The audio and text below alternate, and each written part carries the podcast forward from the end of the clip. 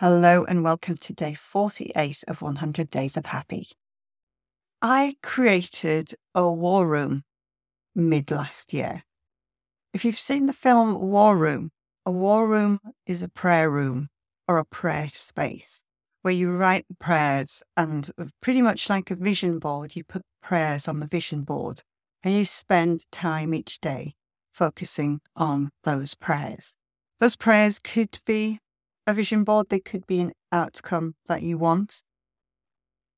And I am in the process of revamping my war room around prayers and visions that I want, not just for myself, but for the planet and for humanity, because we're going through so much change, disruption, um, rubbish, really, at this time. So I want to focus my attention and all of my energy, my inner energy and my alignment on the vision of a planet at peace, on the vision of how I want to contribute, how I want my life to go, how I can be of service. And even this podcast was part of that vision. So maybe you want to create your own war room. I'm thinking about doing a mini training on that. So if you're interested, do let me know and I'll create that.